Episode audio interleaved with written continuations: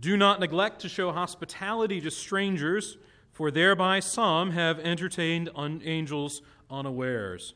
From the letter to the Hebrews, in the name of the Father, and of the Son, and of the Holy Spirit. Amen. Please be seated.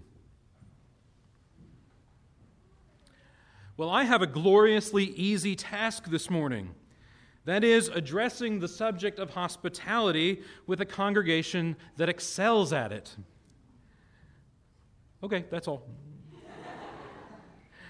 we have a culture of hospitality at Christ Church, a culture of sharing meals, opening our doors, and even later on today, we will be engaged in a work of hospitality with that pinnacle of church hospitality, the potluck dinner. In the letter to the Hebrews, we read, Let brotherly love continue. Do not neglect to show hospitality to strangers for thereby some have entertained angels unawares. The letter to the Hebrews imagines, and rightly so, this world as a sacramental landscape, embracing both the visible and the invisible, to such an extent that as to understand that we as human beings not only live in a world defined by material realities, but by that which is immaterial as well a world of angels the presence of the saints, a great cloud of witnesses, the heavenly Jerusalem being realized on earth in the communion of saints, the worship of the church becoming the sacramental union between these seemingly different and yet coessential worlds. It is not strange at all when the writer suggests that in the church's ministry of hospitality, even angels have been cared for offered food, offered drink. First century Jews believed, for instance, that as they offered the Passover meal, the dead, their ancestors, were right there with them. Some will even go so far, uh, and most people do, leave an empty seat for Elijah. They expect that he'll return. Why not at our table? Some will even go so far as to spill a bit of wine on the tablecloth believing that Elijah visits every Passover meal and that he's kind of clumsy. Others have a tradition of saying, once the plate is served, all those who are in need come and eat. You'll remember in Exodus when the commands for the Passover meal are given, the stranger is to be allowed to eat the meal too. By this, they are referring not only to the living, those in need of immediate hospitality, but of the dead as well, their ancestors. By continual remembrance of the dead, by continual remembrance of those who sojourned in the wilderness, they participated in a world that is best described by that Greek word anamnesis, a world of knowing again what perhaps otherwise would have been lost. This is the very word that Jesus uses when he says, Do this in remembrance of me.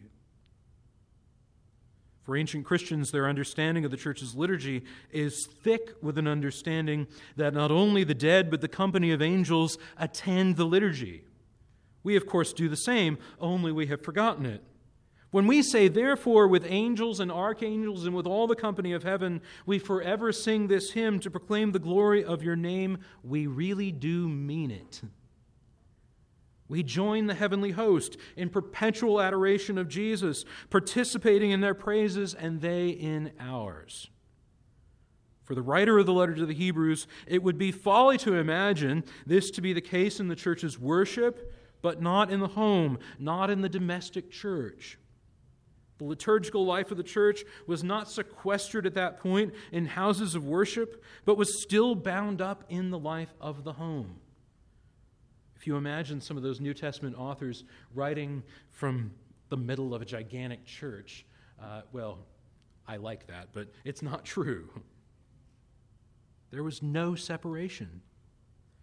The Christian's meal of fellowship or of koinonia was bound up in the church's sacrifice of praise and thanksgiving, the Eucharist. The truth here should be rather apparent. The writer is reminding his audience that it is not only with hospitality offered to angels that we should be concerned, but hospitality to the stranger. in the liturgical life of the church, which I again note extends to every facet of domestic life, the stranger is introduced to the sacramental realities of Christian believing, which are at the heart of the gospel. In the church's life, it is the stranger, the humble one, the one lacking in status in the community who is given pride of place. The gospel, in a very real way, flips social convention on its head. We, of course, see this in today's gospel reading. Jesus is observing a meal at which he is offered hospitality by a ruler of the Pharisees. What does he observe? Well, this jockeying for position, yes? They're all saying, well, that's going to be my seat, and that's going to be your seat, and that's going to be your seat. I don't know if you ever had a large dinner party at your home, but the same thing happens uh, for us. We're saying, who's going to sit where? But in those days, much more was bound up in one's status regarding where they sat. His words to the host cut to the heart of this reordering which the gospel demands. Essentially, the advice is this reject the place of honor. Take the lowest place so that you may become an object of honor, not taking it for yourself, but having it bestowed upon you by the great host. Of course, Jesus does that himself, does he not? Then there is this final bit of counsel directed directly to his Pharisee host. When you give a feast, he says, invite the poor, the maimed, the lame, the blind, and you will be blessed, because they cannot repay you. You will be repaid at the resurrection of the just. This is a rather scandalous statement, by the way. Pharisees would never invite the poor and the maimed to their meals. They were afraid they might contaminate their dinner table. They were afraid they might make a mess of things. And furthermore, they didn't believe in the resurrection of the just. So let me get, or they did, but just in a different way. Let me get to the meat of it. Jesus Christ, who has emptied himself, taking the form of a servant, Jesus, who penetrates this world with his presence, taking on human flesh, has lowered himself to offer hospitality of heavenly kind, to prepare a place for us, so that where He is, we may also be. And He has invited not only those, and well, not even those who are perfect or who need no salvation, but sinners with no status in the heavenly realm. He has set a feast and invited the poor, the maimed, the lame, the blind to come. In essence, the way of hospitality which Jesus shows us is that of a humble offering, a self emptying way of inviting others into his divine life. And when you and I offer even the humblest of hospitality to others, we do this very thing. We invite others to share in our life. And because that life is shot through with the presence of the Holy Spirit, we are inviting others into the divine life. Jesus goes so far as to say that even the one who offers a cup of water in hospitality will by no means lose his reward. This is replete throughout Scripture. In the Epistle of James, we read the following an upbraiding of the church to image forth the kingdom and not the realm of worldly status. James writes, My brethren, show no partiality as you hold the faith of our Lord Jesus Christ, the King of glory. For if a man with gold rings and in fine clothing comes into your assembly, and a poor man in shabby clothing also comes in, and you pay attention to the one who wears the fine clothing, and say, Have a seat here, please. Well, you say to the poor man, Stand there or sit at my feet. Have you not made distinctions among yourselves and become judges with evil thoughts? Listen, my beloved brethren, has not God chosen those who are poor in the world to be rich in faith and heirs of the kingdom which he has promised to those who love him? But you have dishonored the poor man.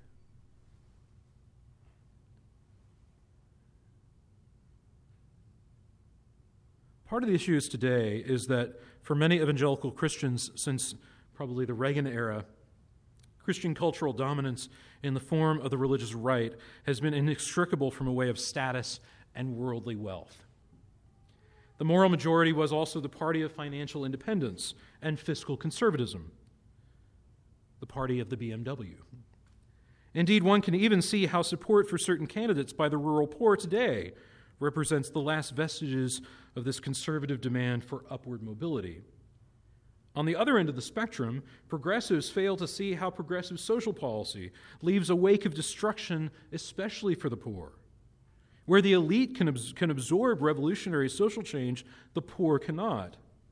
One is left wondering if either perspective or either party actually proposes social change, but in truth presents us with just another iteration of the status quo.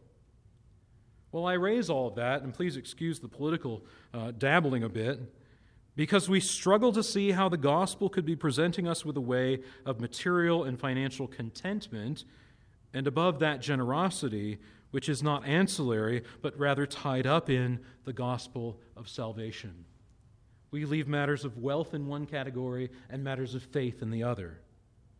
And Jesus is saying it can't be this way.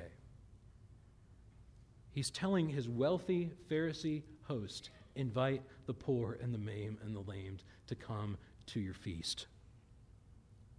I would submit to you that in this current time of political chaos, the church is being invited to discern ways that can be far more holistic, given to works of charity and hospitality, especially to the poor and the stranger, which we see as essential to the work of evangelism, while simultaneously being internally critically repentant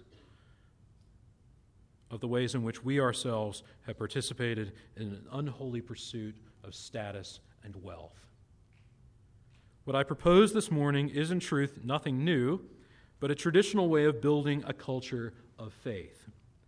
Chartering a life for the church that initiates the stranger, the poor, and the outcast into a life of kingdom status and not only the poor and the maimed and the outcast, but with those disillusioned with the pursuits of modern life, initiating them as well into the communion of faith, the church. A way, if you will, of evangelical hospitality.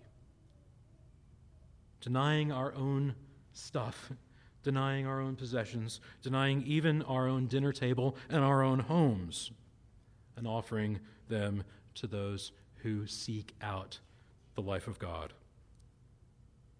The Anglican priest and academic Torrey Balcom has written a book by this very title, Evangelical Hospitality, and I want to share with you some insights from that text. He decides that in talking about evangelical hospitality, one must speak of three parts of a distinct culture of hospitality for the church and the home to have. And he gives three R's they are ritual, rhetoric, and roles. All three needed for hospitality to be exercised. By ritual, Balcom means those repeated and habitual actions which serve as gracious open doors into the divine life, threshold events into the realm of love. I'm going to read that to you again. That ritual serves as gracious open doors into the divine life, threshold events into the realm of love. Well, you can certainly see how that's the case here, but it can also be the case in your home. Certainly, the liturgy we are offering now is part of this opening a threshold of divine love, but it cannot be the whole of it. Domestic liturgies of offering visitors and strangers something to drink, offering a consoling embrace, a nice place to sit and relax, all of these are rituals which serve in much the same way, opening the doors of the divine life simply by opening our homes and sharing meals. In the Rule of St. Benedict, Benedict says that the stranger is to be welcomed as Christ. Imagine that if every visitor you had to your home felt like they were being treated as Jesus.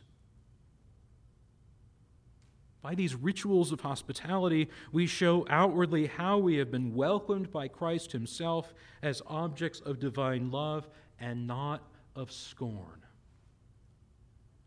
He asks us to reflect this love by inviting, yes, the poor, the maimed, the lame, and the blind. Of being unpaid in return, but repaid in the resurrection. That is that domestic ritual of hospitality. And you know it, you know it well. Think about what it feels like to make a bed for a guest, what it feels like when you're pulling just that glass of water, what it feels like to pour wine for a guest. All of it is wonderfully mindful of that call. Next is rhetoric. Rhetoric, in this sense, refers to how words create worlds of meaning. We, like the ancient church, occupy a world in search of meaning, a world which is not even sure there is meaning. Becoming a part of the church's culture of faith means not only beginning to act like a Christian, but beginning to talk like a Christian with a new vocabulary, a new way of speaking. That's often why the words of the liturgy seem to be beyond us. They're actually enculturating us into a way of speaking. To do otherwise is to shroud the Christian believing, a Christian believing behind the banalities of contemporary idiom, where it becomes both tamed and neutered. But the Christian faith is not tamed and neutered. You know, Aslan, he's not a tame lion, so why would his liturgy be tame?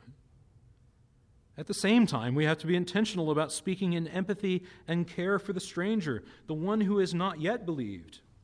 Imagine a dinner party that you throw with strangers in which there is no conversation at all, or worse, just mere small talk. St. Francis has often been falsely accused of saying, Preach the gospel at all times, and if necessary, use words. He never said that. He never said it at all. In fact, I think he would think that was a rather stupid thing to say. By all accounts, he was a fantastic preacher and utilized all manner of rhetoric in the proclamation of the gospel. There is a strange idea afloat today that the proclamation of the gospel is not all that important in the church's work, that it should pass into the background a bit or away entirely and should be supplanted by mere social work. Well, that is not Christian hospitality. Christian hospitality has a content words. The church cannot, especially in the face of considerable social opposition, be reduced to an NGO or a secularized charity. There is a content to Christian hospitality, a way of speaking. Well, lastly, a bit about roles. You may have, at some points in your life, thrown some kind of dinner party and uh, if, if I think if you do it right, you say, let's give the guests something to do, like chop vegetables or cut the bread or open up the oven and put some things into it. It's a wonderful way of honoring guests. We see in this gospel reading that a, per- a particular emphasis is placed upon roles. We see the role of the host, the guest, and the stranger.